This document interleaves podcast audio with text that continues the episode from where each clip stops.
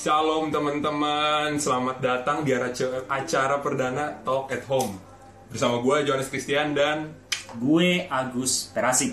Gokil Jadi kita berdua di sini bakal ngomongin simple Truth. simple truth mengenai kehidupan sehari-hari. Ini mumpung teman-teman juga lagi di rumah doang kan nih ya sehari-harinya.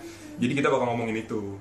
Yep, bener. Jadi gini, eh, apalagi masa-masa kayak gini ini kalau kita nggak produktif untuk hal-hal yang untuk Tuhan, itu lo bakal deket banget sama dosa.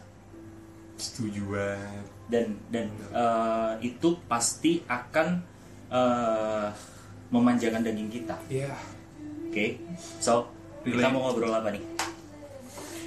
Ya yang kayak Om tadi bilang, kan dengan keadaan social distancing kayak gini itu ngebikin daging tuh sebenarnya pengen nyaman terus gitu. Pengen ada selalu ada hiburan, pengen selalu ada hal yang bisa dilakukan. Yes. Pokoknya apalagi terutama gue nih Om yang istilahnya masih anak muda ya, yang bawaannya pengen keluar terus, yang pengen ya have fun lah, have fun gitu sama temen-temen, nongki-nongki dan lain-lain. Jadi kita bakal bahas seputar itu sih Om. Oke. Anyway, eh, kayaknya gue cuman butuh lo buat opening doang sih, John. Bisa. Oke oke cabut cabut duluan guys. Canda, enggak, canda, canda. canda. Oke, oke. Oke, eh, jadi dalam satu jam ke depan kita akan ngobrol tentang simple truth. Jadi tentang kebenaran yang ada dalam kehidupan kita sehari sehari-hari. Jadi eh, kalian nanti juga bisa ikut ambil posisi, boleh tanya apa yang kita lagi bahas. Oke, John? Ya, Oke. Oke, kita doa dulu ya. Eh boleh. Bapak Surgawi kami mengucap syukur karena anugerahmu, karena kasihmu, kami boleh bersama-sama di sini. Walaupun kami terbatas oleh jarak, tapi kami tidak terbatas di dalam roh kami. Biarlah oleh kuasa yang daripadamu Bapa, Kau menyatukan roh kami menjadi satu hati dan kami berdiam di dalam hadiratmu. Bapa silahkan kau berperkara, roh kudusmu yang berkarya 100%, engkau yang menjamah, engkau yang melawat setiap hati kami, sehingga di momen-momen seperti ini kami terus dapat intim dengan Elohim. Dan kami alaskan persekutuan yang indah ini hanya di dalam namamu Tuhan Yesus Kristus yang kami muliakan, yang kami sembah. Haleluya. Amin. Amin. Let's Oke. go. Semangat banget nih. Akhirnya. So, jadi kita akan membahas tentang eh, keadaan di mana yang sekarang-sekarang ini mungkin banyak orang alami, ya social distancing. Eh, Kira-kira pengalaman lo apa nih John? Wah. Selama kuliah di rumah seperti ini. Kuliah di rumah, kuliah online, mungkin banyak yang bisa relate ya. Nih, jadi cerita gue ini sebetulnya sangat menarik untuk di-share karena gue juga udah berhasil melalui hal ini. Jadi eh, selama social distancing, motivasi gue untuk hidup berkurang. Berat gak tuh? tapi tapi serius, soalnya kenapa? Soalnya kehilangan tujuan. Oke. gue itu hidup kayak zombie kayak bangun tidur kayak oh ya ada makanan di meja makan terus Tidur. main game tidur Berapa nonton sehari? film yang enggak nggak pernah dihitung sih tapi lama dan itu soalnya nggak nggak guna banget gitu-gitu doang pokoknya berkisaran berputar di situ aja deh terus Jadi kaum rebahan. jadi kaum rebahan sahabat Patrick sahabat Patrick Oke. Nah terus selama eh, selama saya jadi Saya. eh, eh saya selama gue berputar di siklus seperti itu, yang gue rasain tuh Tuhan tuh berusaha ngasih tahu ke gue kalau gue tuh sebetulnya masih lemah.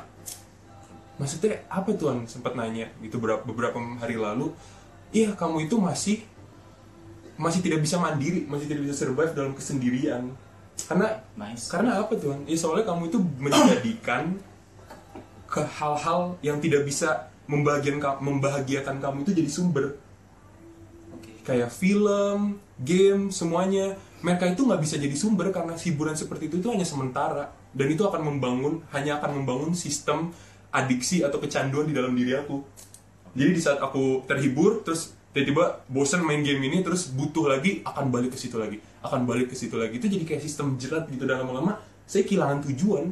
Kan? Jadi intinya kalau boleh gue simpulin gini ya, eh, lo mengalami satu sikon di mana sikon yang yang monoton, yang kayaknya gitu-gitu terus Iya. dan eh, biasa kan tahu sendiri lah kalau udah udah keluar rumah dari pagi mungkin bisa pulang pagi gitu oh enggak ya udah bertobat ya Udah bertobat. on on progress. Oke, oke, oke. Doain Terus? terus eh, lo ngerasa diri lo ada yang kosong Hmm. Betul. lo mulai kenal diri lo pada saat-saat seperti ini Iya.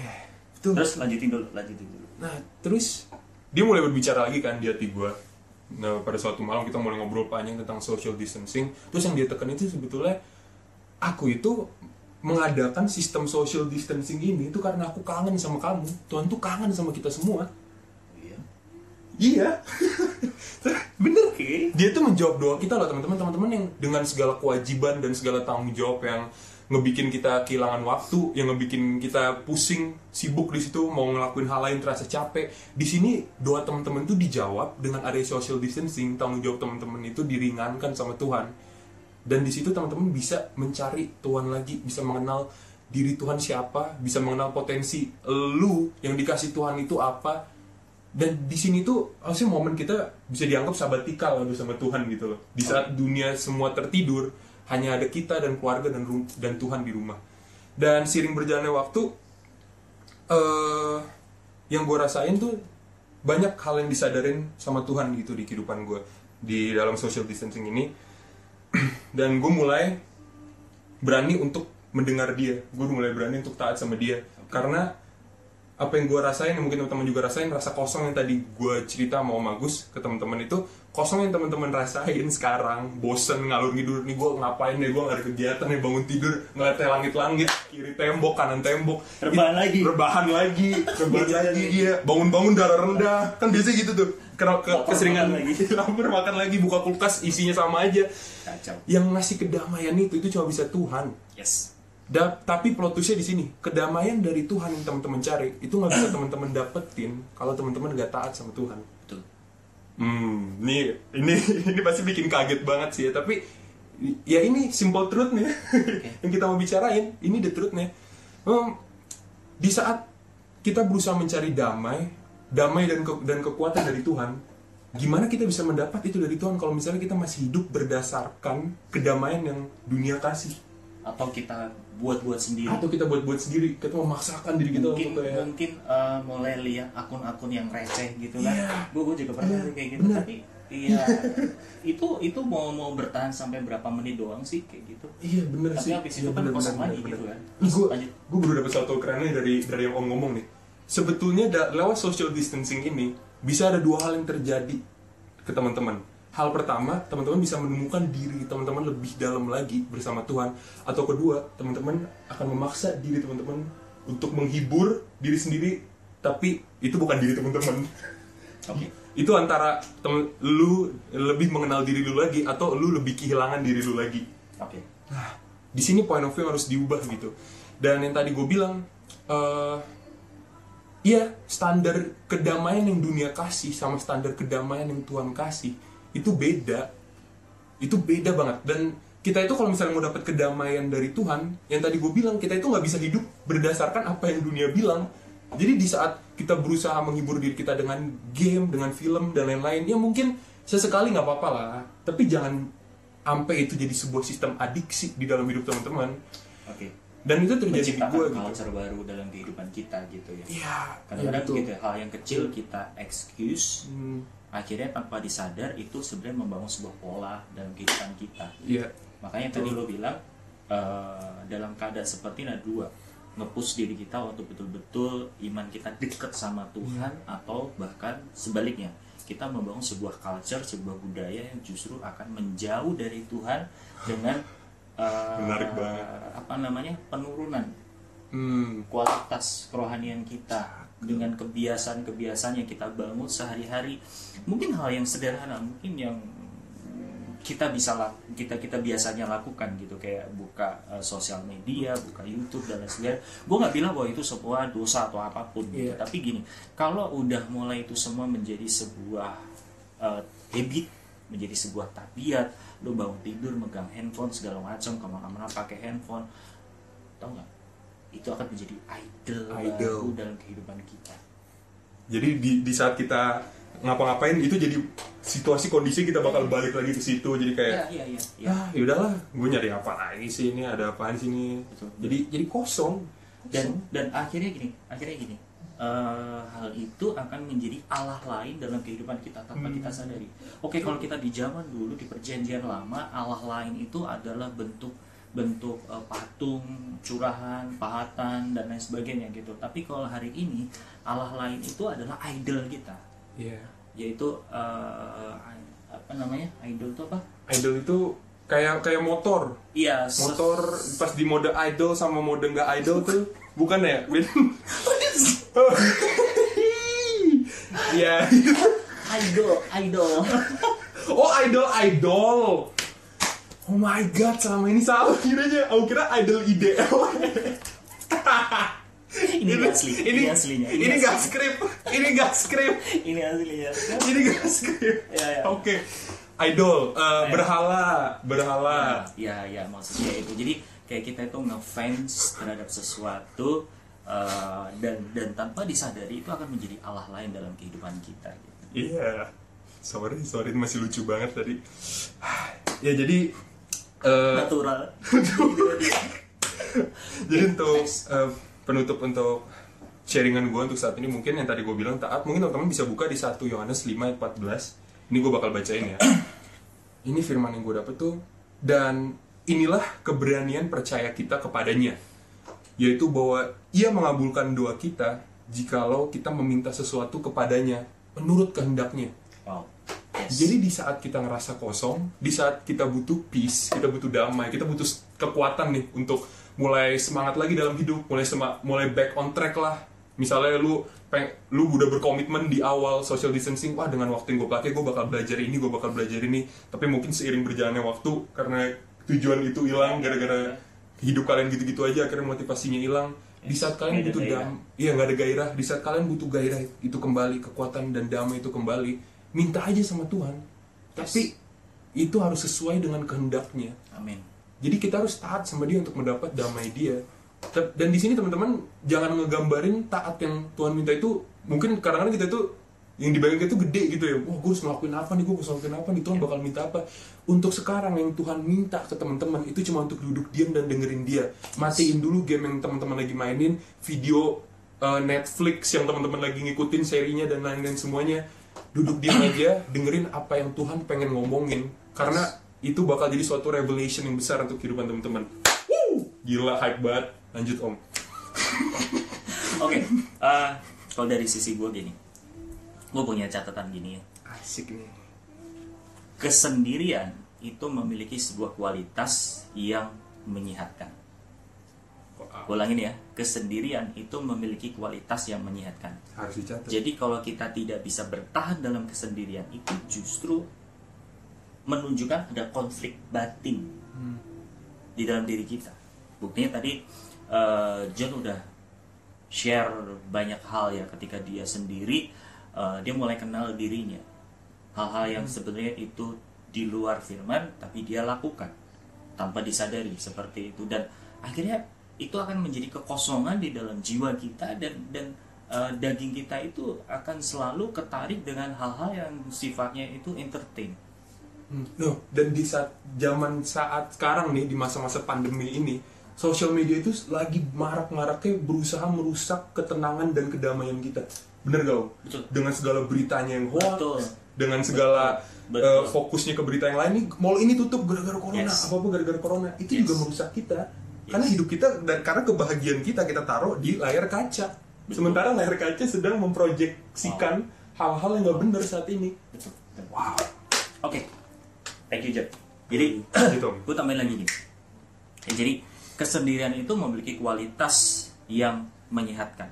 Justru kalau kita tidak bisa bertahan di dalam kesendirian, ada konflik batin yang sebetulnya itu masalah di dalam hidup kita, di dalam hati Iya, kita. iya, iya. Lo kalau nggak bisa sendiri, berarti ada something wrong. Iya, benar-benar. Sih. Benar. Buktinya pada saat kita sendiri kita akan selalu cari entertain, kita akan selalu isi, isi dengan hal-hal yang kita mau, yang kita suka. Hmm. Ya, nah ada dua poin yang yang gue bahas, gue dapetin yaitu satu tentang kenyataan yang kedua tentang menghadapi keadaan yang monoton. Ya yang pertama tentang kenyataan yang kedua tentang keadaan yang monoton. Nah eh gue cerita dari kisahnya Daud tahu ya Daud ya Daud tahu. Daud sebelum dia di, di diurapi menjadi seorang raja di posi di dipromosikan oleh Tuhan menjadi seorang raja atas bangsa Israel itu tuh proses yang dialami oleh Daud tuh luar biasa banget. banget Bayangin dari awal ya, bayangin dia itu anak yang hampir terlupakan. Buktinya pada saat Samuel diutus sama Tuhan untuk mengurapi calon raja eh, penerus Saul, Hmm. dia datang ke Isai. Isai itu bapaknya Daud. Daud ya Nah, saat datang ketika Samuel ketemu sama kakaknya yang pertama, oke, di situ Samuel langsung bilang gini, ah ini nih raja Israel. Langsung Tuhan tuh ngomong dalam hati, manusia melihat apa yang terlihat, tapi Tuhan melihat hati. Langsung di situ Samuel langsung nanya lagi sama Isai, "Eh, cuman ini doang, anakmu Isai. Oh masih ada satu lagi. lupa Tapi- dong ya dilupain deh Kasian banget sih, kasian banget sih.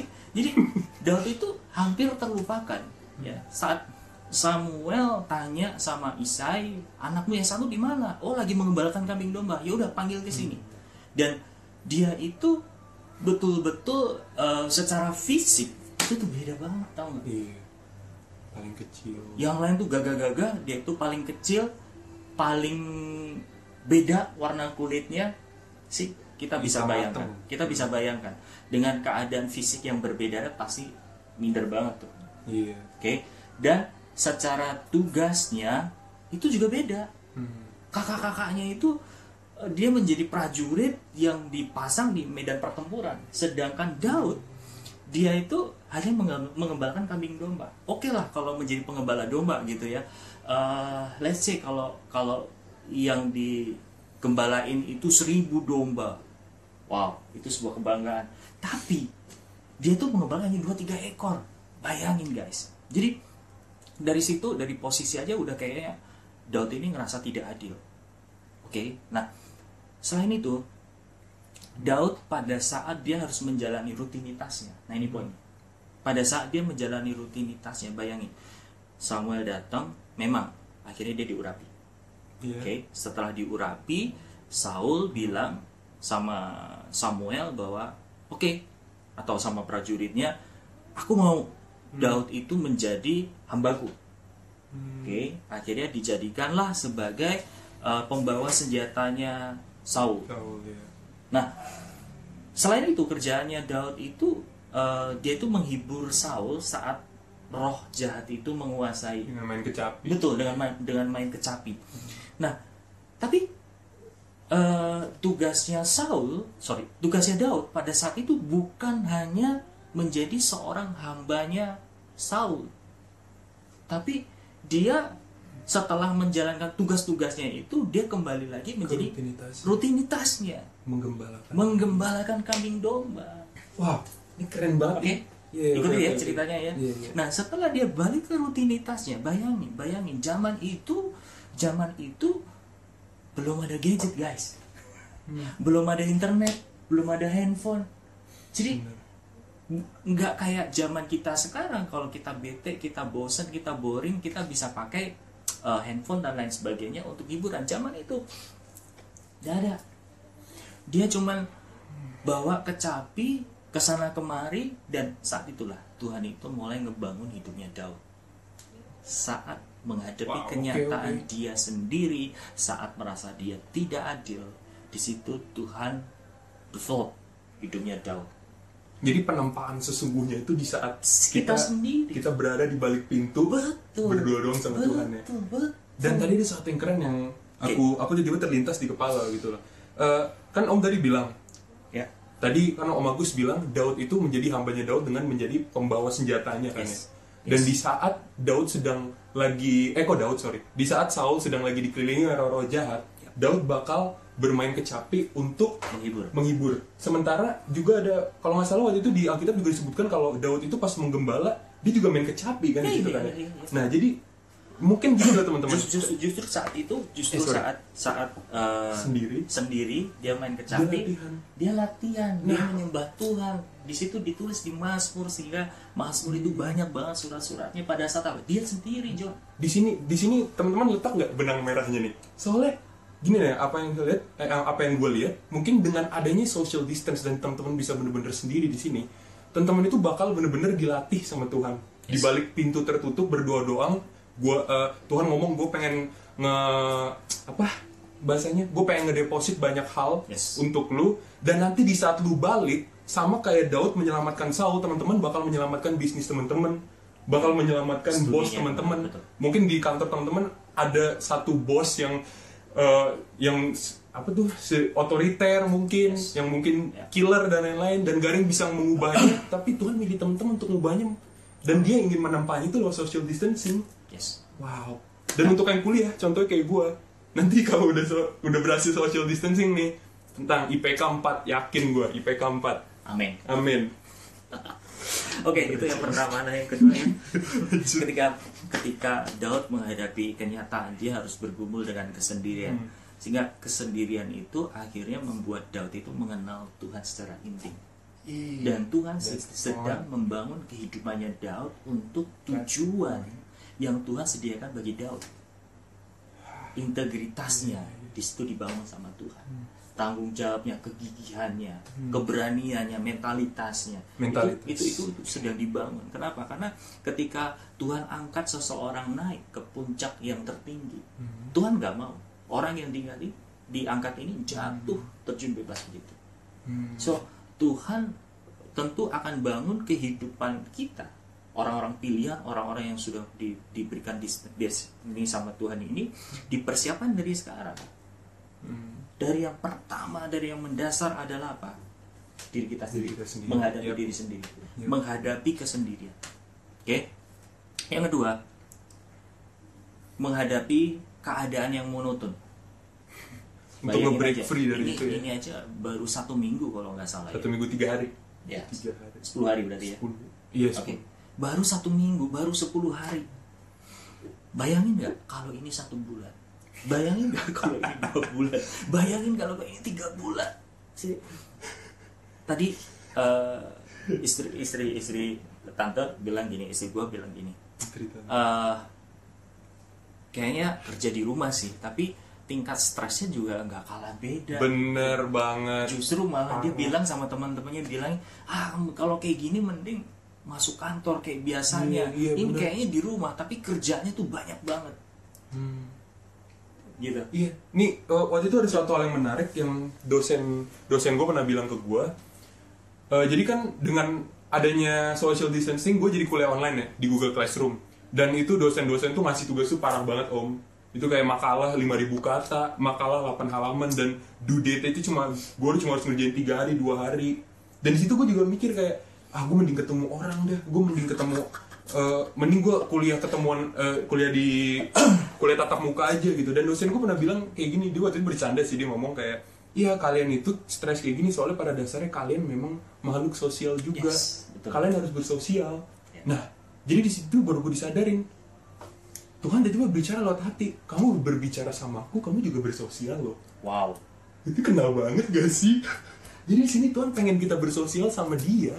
Emang bener teman-teman kita itu semua makhluk sosial, tapi bukan berarti berbicara sama suatu entitas yang bukan manusia itu bukan sosial. Tuhan juga bicara sama Tuhan juga sosial. Betul. Gitu.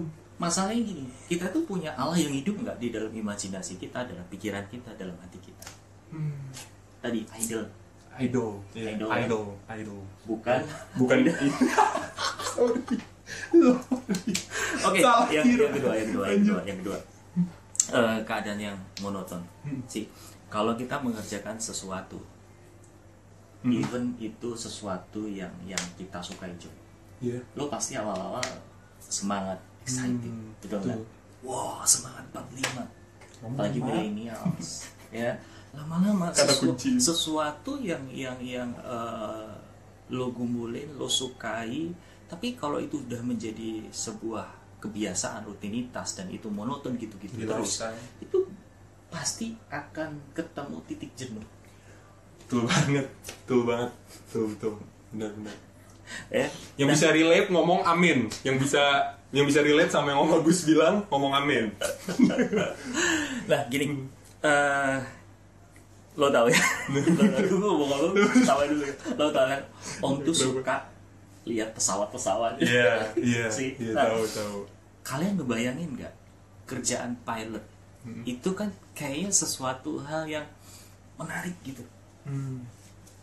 Pernah sih ngebayang nggak sih kerjaan pilot tuh enak nerbangin oh pesawat yang gede gitu. Iya, Bener nggak? Bener? Bener bener. nggak? Iya, Gajinya bener. gede, terus Bener, bener. sering ke luar, luar daerah, luar kota, bahkan luar negeri Iya. gitu kan. Tapi ngebayangin nggak kalau kita jadi pilot setiap hari nerbangin pesawat sih di dalam kokpit. Bayangin. Yang ada di kokpit itu hanya layar-layar Hmm. dan ya udah cuma dua orang. Eh, pilot sama co-pilot. Oke. pas lagi di atas kita cuma ngelihat awan gitu doang. Nggak ada hijau-hijauan Nggak ada yang nggak baru. nggak ada yang baru. Dan lo harus ngeliat layar-layar monitor lo harus gini. Dan mungkin sesekali paling mendung dikit petir sesekali lo akan nervous Iya. ketika ngeliat cuaca itu buruk segala macam ketakutan sih jadi bisa ngebayangin pekerjaan pilot itu kelihatannya enak kelihatannya wow gitu ya tapi dia berjuang dalam monoton Ya, oke. Nah, bayang nggak kehidupan kita? Itu juga gitu. Ketika kita harus menjalani kehidupan sehari-hari yang sifatnya monoton, kita itu sebenarnya sedang berjuang melawan diri kita. Ya. Kita harus bisa mengelola perasaan kita, kita harus bisa mengelola kebiasaan kita. Seperti betul itu. betul dan aku dapat sesuatu lagi yang menarik tadi om pas om ngomong kan dengan segala macam rutinitas yang kita lakukan di dunia mungkin awalnya seru Yes. mungkin kita yang kita yang sekarang hidupnya kayak gini kita ngeliat kehidupan artis dan lain-lain tuh kayak oh mereka asik banget gimana dan lain tapi sebetulnya bagi semua orang itu pada akhirnya bakal jadi sesuatu yang biasa aja kan om ya? Dan di saat seperti ini justru di, mana kita harus sadar bahwa kita harus mengenal Tuhan karena kasih dia baru setiap pagi. Bakal ada sesuatu yang baru. Di saat teman-teman ngerasa teman sudah teman-teman udah kenal sama kasih Tuhan enggak. Gua sama, sama Om Agus yang Om Agus saya udah full time berapa lama pasti ya Om juga ngerasain Betul, kayak betul, betul. baru terus Betul. baru terus jadi di mana tujuan itu benar-benar sesungguhnya dipenuhi itu di saat kita benar-benar bisa cinta dan percaya hidup sama Yes. Tuhan Dan dan gini. Dan eh, parahnya gini. Kalau kita berkecimpung di dalam kerohanian seperti ini, ya, cinta Tuhannya semakin menggebu-gebu, pasti goalnya ke mana sih? Pengen pelayanan dong, betul nggak? Nah, kalau kita udah pelayanan nih, ya, misalkan kayak gue, gue udah 10 tahun nih, full time ya full time. nice Nah, pecah eh, telur awal-awal itu ngerasa kayaknya punya punya ekspektasi, punya gambaran gitu, ah, pelayan tuh enak ya ke daerah-daerah segala macam. Tahu, tahu. Tapi tahu nggak? Ketika ngejalanin, ada masa-masa di mana gue juga kadang-kadang merasa kosong. Iya Ceng. pasti sih percaya percaya kok Dan akhirnya kayak kayak gue di drive oleh sebuah kebiasaan yang sifatnya rohani. hmm. Ini justru bahaya banget, Jo.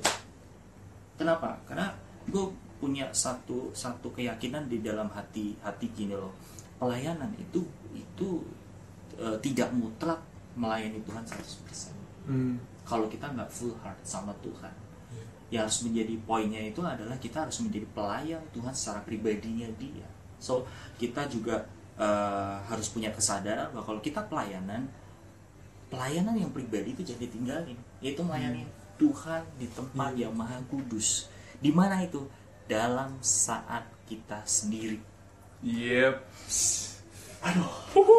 Itu. Oke, nah gue gue mau cerita waktu waktu gue ngadepin kesendirian dan monoton ini saat-saat di awal-awal gue pelayanan sekitar tahun 2011 tahun 2012 Eh, pada saat itu gue masih ngekos Hmm. kos kosan gue itu John Ini di Rawamangun bukan sih? Bukan ya? bukan yang di sini di di di Pernah di- sih aku? Enggak ya, nggak pernah. Nggak, nggak pernah Oke, Ya, lanjut. oke lanjut Sorry. itu distrek Sorry. lah itu itu kos kosan itu cuman ukurannya dua setengah kali tiga meter Hmm. bayangin Itu kecil banget sih itu. bisa nggak kalau nggak bisa gue ambilin meteran dulu Enggak. Nggak, That, nggak. that jokes. Candaan bapak-bapak. Lanjut Oh, iya, lanjut iya, lanjut iya, pada saat pada saat di kamar yang sempit itu waktu itu belum ada AC ya belum ada AC dan kamar mandi itu di dalam. Sih kebayang? Itu di lantai dua panas kayak apa. Dan di situ gue bener-bener masih jomblo. Eh jomblo apa? Oh belum belum ada belum ada tante Iya. gitu. Oh jadi iya, iya. benar-benar gue sendiri di situ harus berjibaku dengan kesendirian sekarang itu benar-benar jadi ah gue pengen teriak gitu tau gak sih? Pelayanan udah. Terkurung oleh jadi tembok gini ya ketika gue pelayanan ketika gue pelayanan gue bisa bangun orang gue bisa nyemangatin orang tapi malah waktu gue sendiri nih gue stres Hmm. plot twist banget gak sih ya iya jadi Iya. kayak kayak apa ya semacam gue tuh pakai topeng sebetulnya saat itu saat itu oke tapi oke banget. hari-hari itu hari-hari itu terus ya udah eh, gua hadepin aja gua antepin hari-hari jalanin kalau makan harus harus cari makan sendiri itu jalan 100 meter 500 meter jalan Hmm. kaki John belum belum ada kendaraan juga belum- waktu itu ya iya dulu Hmm. belum ada kendaraan jadi Gojek belum jalan. ada juga ya? belum ada belum ada gitu Beneran jadi mandiri. bener-bener bener-bener harus jalan uh, di tempat yang agak agak pinggir jalan gede gitu ke Hmm. warung segala macam balik lagi kadang-kadang uh, perut udah kenyang nih balik ke kosan lapar lagi Lapar karena lagi. jalan kepanasan segala macam mau ngadem nggak bisa. Kasian ya I- i- itu bukan sebelum dua bulan. Hmm. dua tahun. Dua tahun. Iya. dua tahun. Jadi di situ eh, jujur ngalami itu nggak gampang sih. Gue juga sering protes sama Tuhan Tuhan sampai kapan gue begini? Oke lah kalau pelayanan ya kasihlah jiwa-jiwa pelayanan segala macam tapi saat itu gue udah teriak seperti itu tapi kayaknya Tuhan itu nggak kunjung kasih jiwa-jiwa gitu tau nggak? Yang ada selalu gue berada dalam kesendirian dan mengerjakan eh, sesuatu yang rutinitas yang monoton gitu terus gitu terus gitu terus. Itu benar-benar membuat eh, hati gua hancur hati gua kayak aduh depresi segala macam itu mau mau perasaan A sampai Z semua udah gua alami jadi umat banget ya gitu ya, beneran ya. gitu Hmm, kemarin Jadi- itu juga oke gimana Oh nggak apa-apa, gue dulu. cuma motong dikit aja, sorry om. Jadi kemarin itu juga sempat ngomongin, aku kaget pas om sempat nyebut tentang jiwa-jiwa. Kemarin juga eh, ada ada sesi di mana gue sempat ngobrol dikit sama Tuhan. Terus ada satu hal yang dia taruh di hati itu yang kena banget. Dia ngomong, emang salah satu goal anak-anak Allah itu salah satu itu bakal ngebawa jiwa-jiwa sama sama dia gitu. Betul. Tapi ada satu jiwa yang benar-benar harus kita bawa ke hadapan dia lebih dalam lagi untuk mengenal lebih dalam dia, dia lagi. Dan itu jiwa kita sendiri. yes. Di, di saat kita mikirin tentang kadang-kadang gitu kalau lagi sama Tuhan tuh mikirannya kayak ah, apa yang bisa gue lakuin untuk Tuhan? Gue keluar dari mana? Padahal enggak padahal paling Tuhan cuma nyuruh ngomong kayak udah balik bersihin rumah berusaha masak makanan sendiri mungkin survive sendiri Iya. cuci piring mami sorry kalau masih nonton dan dan dan lain-lain hal itu semua. Dan justru di situ letak di mana susahnya dan kita bisa lihat kalau selama ini gue ngasih topeng ya. Iya. Gue selalu di depan orang-orang rohani nunjukin kalau gue kuat gue j- mungkin gua- suara gue bagus gue jago preaching gue gue gue ke mereka bisa ramah. Ya. tapi di saat gue balik lagi ke kandang gue gue balik lagi ke rumah gue gue bisa nggak mengasihi bener kepalsuan itu keluar dan gue bisa nggak mengasihi teman-teman gue di luar sam- sama kayak gue mengasihi keluarga gue mungkin lu bisa dengerin sahabat lu curhat sejam dua jam. Tapi kalau nyokap bokap lu curhat kan lu sejam dua jam lu masih kuat gak untuk dengerin mereka. Dan itu jadi salah satu poin pengajaran yang Tuhan kasih ke gue dan sampai sekarang gue juga masih struggle dan kita semua ju- juga eh, harus disadarkan gitu dalam hal ini menurut gue Ya. karena ini penting udah itu aja oke lanjut thank you. lagi om Jadi gini, setiap orang percaya, setiap orang percaya itu pasti akan mengalami musim-musim yang bergantian. Ya. Nggak selamanya ada musim hujan, nggak selamanya ada musim kemarau. Hidup kita juga sama, nggak selamanya kita itu terus sukacita terus bahagia terus. Dunia berputar ya. Ora, Hmm. hahayu terus gitu. Ada masanya kita juga sedih dan lain sebagainya. Ada masanya kita itu berkelimpahan, ada masanya kita juga berkekurangan. Tapi gini, musim apa pun yang terjadi dalam kehidupan kita, Tuhan itu satu mau melatih apa? Hati, hati melatih hati. jadi eh, yang tadi gue bilang ya pelajaran Daud yang betul-betul itu terema banget dalam kehidupan gue dan gue diingatkan sama Tuhan pada saat gue lagi dulu ngekos. Itu bener-bener gue bisa bilang sama Tuhan gini Tuhan kau tuh Tuhan yang hidup. Tuhan kau tuh benar-benar mengasihi. Tahu nggak? kadang-kadang gini kita kita membiasakan sesuatu yang luar biasa yang sudah Tuhan kerjakan dalam hidup kita Mm.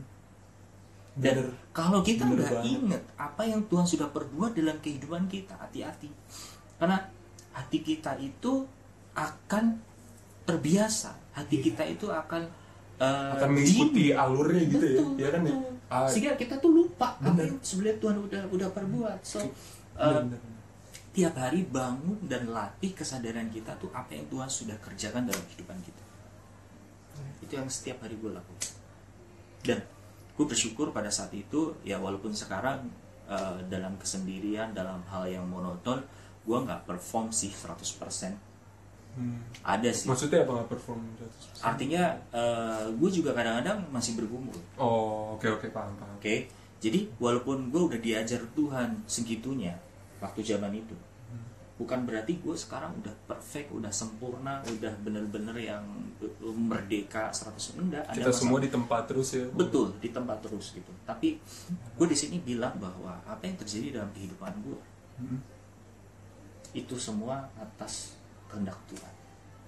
Roma 8 ayat 28 Yes, ya. Jadi sama dalam keadaan seperti ini, teman-teman, eh, kita dipaksa untuk sabatikal, kita harus social distancing itu sebetulnya bentuk cinta kasih Tuhan kepada kita. Karena dia itu rindu, Iya. dia itu mau panggil kita. Karena kita itu udah lama beralih kepada Allah lain. Kalau gue boleh, gue boleh jujur, betul nggak? iya iya setuju tanpa bener kita banget. sadari tanpa kita sadari kita itu punya Allah lain Iya. yang paling dekat adalah ini kalau nggak ini apa perut terus. Oke benar benar. Nah jadi dalam keadaan-keadaan yang eh, kenyataannya kayak gini ya kita dalam kesendirian kita dalam eh, kondisi yang monoton sebenarnya Tuhan mau membangun sebuah budaya yang baru yaitu budayanya Tuhan sendiri. Wow. Kita kita yang biasanya itu eh, yang tadi lo bilang suka ketemu orang kita kayak dipaksa harus ketemu sama Tuhan Hmm, jadi dia tuh berusaha mecahin telur Ya. telurnya ya om Ya, ya. ya. dan dengan adanya social distancing kita lebih bisa jelas melihat dia soalnya dunia kita nggak rame betul Iya kan? betul nggak ada nggak ada kerjaan yang nutupin eh, lapisan pertama Yes. kuliah Yes. mungkin apalah Yes. apalah apalah kita bisa ngeliat dengan jelas betul ini loh gue sebaik ini sama lu Betul. kata Tuhan kayak gitu ya Iya, iya, iya. jadi gue tarik lagi kesimpulannya gini kayak Daud tadi ditempa pada saat dia menjadi penggembala domba dua tiga ekor doang. Ternyata Tuhan itu persiapkan Daud untuk menjadi seorang pahlawan. Hmm. di dalam Iya. di dalam 1 Samuel 16 kalau nggak salah. Di situ ada ayat yang kira-kira tuh kayak gini. Eh, anak buahnya Saul tuh sampai bilang gini oh itu loh si Daud sang pahlawan. Gue kaget loh baca itu. Hmm. kenapa? Karena di situ Daud itu belum berperang saat itu belum berperang tapi kenapa si eh, hambanya itu bisa bilang bahwa Daud itu sang pahlawan? Kenapa? Dia melihat sebu kayak kayak apa ya bahasanya aura gitu Iya, deh, iya, gitu iya. kan. Karisma. Aura, karisma, Karisma. gitu. Ini pemimpin nih ini ini raja ini ini pahlawan ini gitu. dan itu sesuatu yang datang dari dalam. Dalam betul. Dan itu harus ditempa dan diciptakan oleh Tuhan sendiri. Yes, yes. seruput kopi oke. Oke, jadi sama gue diingetin sama Tuhan itu tadi. Wow. Masa-masa tahun 2011 tahun 2012 gue masih in the cost di situ. Iya sebenarnya pada saat itu Tuhan tuh sedang menempa hatiku mati gue sedang menempa eh, kebiasaan gue culture-nya gue sehingga ya sekarang-sekarang ini kalau gue harus sendiri gue harus menghadapi keadaan yang monoton gue punya cara karena Tuhan udah ngebuat polanya kalau lagi kayak gini keluarnya ini Betul. keluarnya ini Betul. Nah, gue kasih dua cara nih. Yang pertama, wah yang menarik nih menarik nih Ayo teman-teman gini, lu kan biasa nih pakai handphone. Iya. ya kan kalau bete segala macam lo ambil handphone nah Iya. mulai sekarang kita harus sadar bahwa roh Tuhan itu sudah ada di dalam diri kita jadi kalau lo lagi bosen lo lagi sedih lo lagi kecewa sekalipun lo coba curhat di dalam lo ngobrol sama Tuhan Tuhan ini kok keadaan kayak gini ya gue kuliahnya kayak gini ya gue kalau kok kerjaannya kayak gini ya kok relationship gue sama si A si B kayak gini ya segala macam coba di situ eh, biasakan ngobrol dengan Tuhan yang ada di dalam hati kita Iya. karena Tuhan itu nggak di mana-mana. Tuhan itu ada di dalam. Dalam. Roh Kudus itu sebetulnya tanpa kita memulai dulu itu Roh Kudus sudah bekerja di dalam diri kita. Itu yang pertama. Oke, mulai latih uh, ngajak ngobrol Tuhan, Roh Kudus atau bahkan Bapa sendiri dalam hati kita. sebelum kita memutuskan untuk lari ke Yes. HP Yes. ke apa Yes. curhat aja dulu gitu. Ya, paling nggak gini. gue lebih spesifik lagi gini.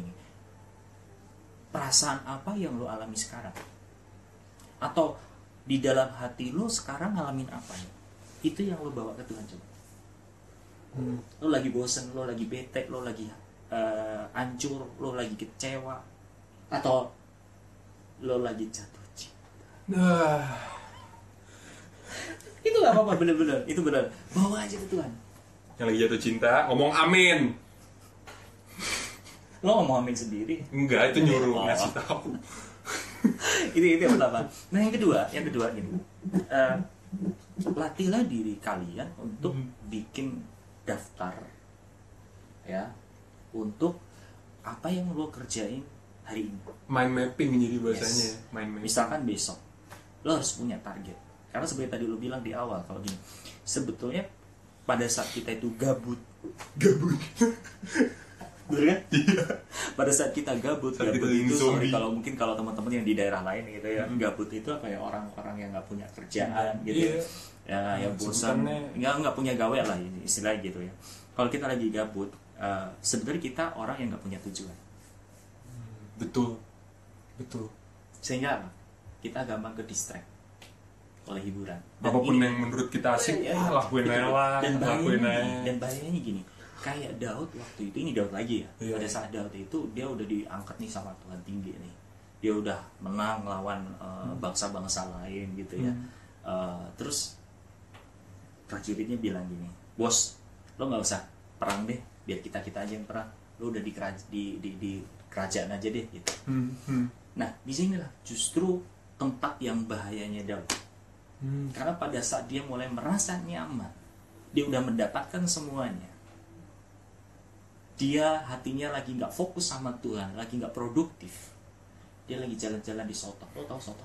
Di atap eh, teras gitu lah teras, ya, ya, teras, iya. teras yang di atas gitu. Dia jalan-jalan dan di situlah dia tergoda sama istrinya Uria. Uria. itu anak buahnya Daud. Ngebayang nggak?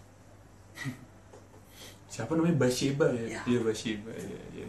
Iya. itu yang terjadi gitu jadi sama seperti kita semua guys kalau kita nggak bisa eh Menavigasi hati. betul menavigasi hati Bahasa om banget Om nih. banget. Iya. kalau kita nggak bisa mengelola hati kita dalam kesendirian ini sorry gue harus bilang gini lo sedang dekat sama dosa Tuh sih. Itu nggak salah sih. ini juga buat ngingetin gue sendiri John jadi saat kita hatinya itu lagi nggak ke Tuhan nggak produktif kita nggak punya tujuan kita nggak punya agenda yang Tuhan Tuhan berikan kepada kita sebetulnya kita sedang memilih zona yang bahaya Karena karena biasanya di zona-zona seperti itu di saat kita gabut nggak ada tujuan, itu di saat semua prinsip mati ya nggak sih? Itu kayak di saat integritas tuh udah nggak ada, Yes. di saat kita menerima apa yang menurut kita baik dan menyenangkan, Yes. yang menurut kita kayak ah ini bisa ngisi kekosongan gue kok, Betul. let's do it guys, come on Betul. gitu. betul Di situ tuh bener-bener mati temboknya, Ya. firewallnya kalau bahasa Google. Ya. Iya. Jadi Bener-bener. yang kedua adalah coba lo bikin agenda, lo bikin list, lo bikin eh, daftar apa yang lo Hmm. mau kerjain besok. Coba buat diri lo produktif. Tentu Hmm. lo nggak bisa sendiri. Lo harus ngadain Roh Kudus. Makanya yang pertama tadi mulai bangun keintiman dengan Tuhan. Lo ceritakan isi hati lo sama Tuhan. Iya. Apa pun dia nggak marah kok. Yang kedua mulai punya target. Oh hari ini gue harus ngelakuin ini. Oh hari ini gue harus itu yang ternyata Tuhan juga develop dalam hidup gue wow sehingga semua orang itu harusnya iya, iya, gitu ya. iya. sehingga kalau sekarang gue harus nungguin berjam-jam segala macam puji Tuhan nggak ada amarah tapi bayangin kalau kita nggak punya eh, sistem pengelolaan jiwa kita pengelolaan emosi kita lu pasti akan nungguin ini John tuh ke mana sih kok nggak datang datang di jam segini segala macam. Ya ya nggak? ini ini seriusan loh ini nggak buat buat karena emang dia juga pernah kayak gitu. Emang Pernah. salah aku sih salah gue sih. pernah. Pernah gue ultimatum dia John. Gue tinggal gitu.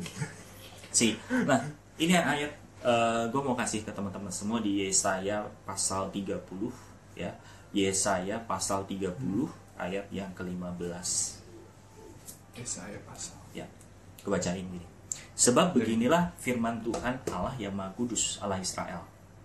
Akan diselamatkan sorry ulangi dengan bertobat dan tinggal diam kamu akan diselamatkan. Dalam tinggal tenang akan sorry. Tinggal tenang dan dalam tinggal tenang dan percaya terletak kekuatanmu jadi bisa di- dibalik menarik banget tuh ayat Bi- bisa dibalik ini. Kalau kita kita nggak bertobat kita nggak tinggal diam di dalam hadirat Tuhan ya kita pasti berbuat dosa yang kedua kalau kita ti- tidak tinggal tenang dan percaya kita pasti akan lemah. Itu kan kebalikan dari ayat ini ya. Jadi dikatakan dengan bertobat dan tinggal diam kamu akan diselamatkan dalam tinggal tenang dan percaya terletak kekuatanmu justru Wow. pada saat kesendirian-kesendirian seperti ini sebenarnya betul-betul tes atau ujian untuk kita semua. Jadi eh, kalau kita tahu keadaan ini semua banyak negara-negara di lockdown ya eh, dan di Indonesia sendiri ruang gerak kita jadi terbatas seperti ini sebetulnya Tuhan tuh punya rencana. selalu punya rencana dia Iya. Dia tuh karena dia tuh karena sayang banget sama kita. Dia nggak mau kehilangan kita. Dia kayak paksa panggil kita, ayo pulang. Sini balik dulu. dan di sini dibutuhkan kerendahan hati juga nggak sih Ah, Kan? pasti, pasti. Iya kan di saat kita mu- mungkin bangun pagi-pagi kayak pengen baca kita pengen doa tapi rasanya malas itu sebenarnya posisi hati itu sedang menjauh dari Tuhan gitu Betul. Tuhan nggak pernah gerak ya kan dia, dia selalu di situ di Karena, sini kayak karena di dalam hati kita itu ada Allah lain itu tadi. iya betul Gitu. benar Oke, jadi Iya, benar. itu yang bisa eh, gue bagi sama teman-teman semua di sini. So kita mulai sama-sama. Gue bukan orang yang eh, udah perfect ya serupa seperti Kristus. Gue punya iman untuk serupa dengan Kristus sih. Tapi hari ini gue lebih memilih hati yang terus merasa haus, merasa lapar, merasa kurang, supaya gue dipenuhi. Jadi gue mau manfaatin waktu-waktu yang seperti ini untuk apa? Untuk exercise diri gue lebih baik lagi. Iya. Karena itu tadi Betul. pelayanan itu akan bisa menjadi sebuah topeng, menjadi sebuah eh, jubah yang membuat kita itu menjadi bukan diri kita yang Tuhan mau. Kenapa? Karena kita mungkin pengen tampil, kita pengen didengar dan Hmm. lain sebagainya. Kita haus akan mimbar. itu benar sih. Dan mimbar kita ini banyak tipe-tipenya ya. Pasti pasti ada aja mimbar di kehidupan kita yang pengen Pasti. kita buktikan gitu ya. Pasti. Karena kekosongan di dalam diri kita Iya, gitu. iya. makanya itu coba ya teman-teman tuh lakuin uh, mulai bangun keintiman dengan Tuhan dan Tuhan itu nggak ke mana-mana. Tuhan itu ada di sini. Iya. Roh Kudus itu hidup di dalam diri kita. Yang kedua cobalah uh, lo denger dengeran dan mulai bikin prioritas dalam kehidupan lo satu hari ini apa yang lo harus kejar hari ini? Apa yang harus selesaikan hari ini? Coba lo bikin produktif. Karena kalau enggak tadi. Lo memilih tempat yang bahaya. Hmm. oke? Jadi itu guys yang bisa kami bagikan sama teman-teman semua di sini. Mungkin ada sedikit waktu. Kalau ada pertanyaan satu aja. Boleh diketik di sini. Atau lo mau tanya aja enggak sih itu udah jelas banget sih. Udah ngap ya? Menarik banget sih bener-bener oke. Ada mulai bikin prioritas hari ini Mulai yes prioritas. betul. Dan teman-teman. Oke, kalau nggak ada pertanyaan, eh gue mau ajak teman-teman semua di sini, entahkah mungkin udah pernah dua lahir baru atau belum? Tapi gue mau doa buat teman-teman semua bagi yang mau. Gue nggak maksa. Bagi yang mau coba ambil waktu. Sebentar aja. Dan taruhlah tanganmu di dadamu dan coba bilang begini. Tuhan Yesus dengan segenap hatiku aku mau engkau masuk bertahta di dalam hatiku menjadi Tuhan menjadi juru selamat sekarang dan selama-lamanya. Kami buang semua Allah-Allah lain di hidup kami. Kami mau jadikan engkau menjadi Allah satu-satunya dan Allah yang hidup. Terima kasih Tuhan dan bicaralah bicaralah bicaralah. Pribadi lepas pribadi kepada kami semua supaya kami tahu tujuan hidup kami supaya kami tahu isi hatimu. Dalam nama Tuhan Yesus Bapa hambamu berdoa untuk setiap anak-anak Allah di mana pun mereka berada saat ini.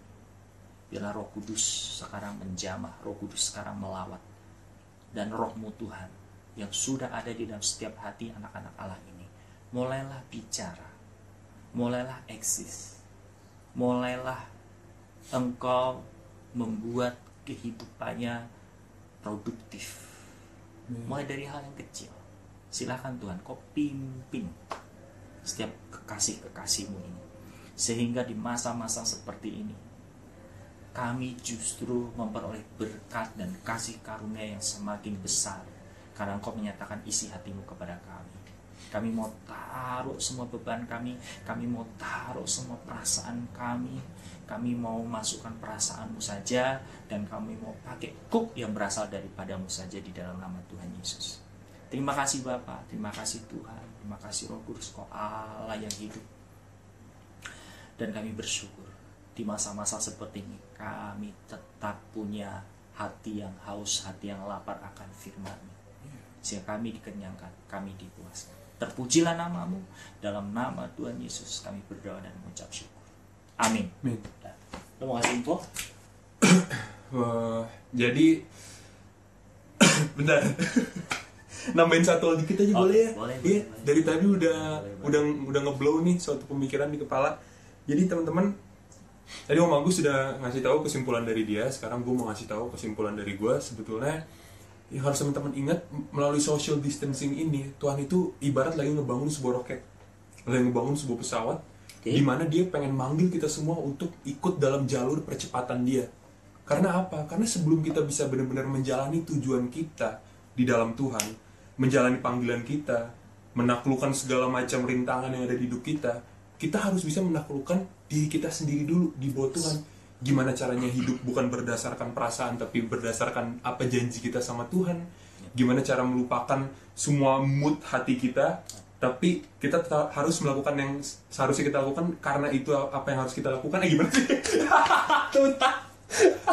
jadi pokoknya intinya uh, waktu itu ada suatu quotes yang Muhammad Ali pernah bilang ini ini gue mau ngasih tahu aja. Dia dia pernah ngomong kayak gini sebelum eh kalau kalau lu mau ngalahin seribu orang lu harus pertama ngalahin diri lu sendiri di saat gak ada seribu orang yang ngelihat.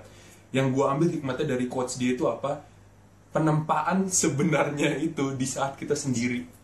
Di saat kita di balik pintu tertutup nggak ada siapa-siapa nggak ada yang ngelihat nggak ada yang bisa muji kita nggak ada nggak ada yang bisa ngelihat apa yang sedang kita lakukan tapi cuma kalian sama Tuhan bener-bener dibangun di tempat di deposit segala macam ilmu Yes. dan segala macam Di hikmatnya deposit sama Tuhan. di deposit sama Tuhan. Nah, jadi itu aja kesimpulan dari gue teman-teman. Terima kasih udah dengerin dan untuk info selanjutnya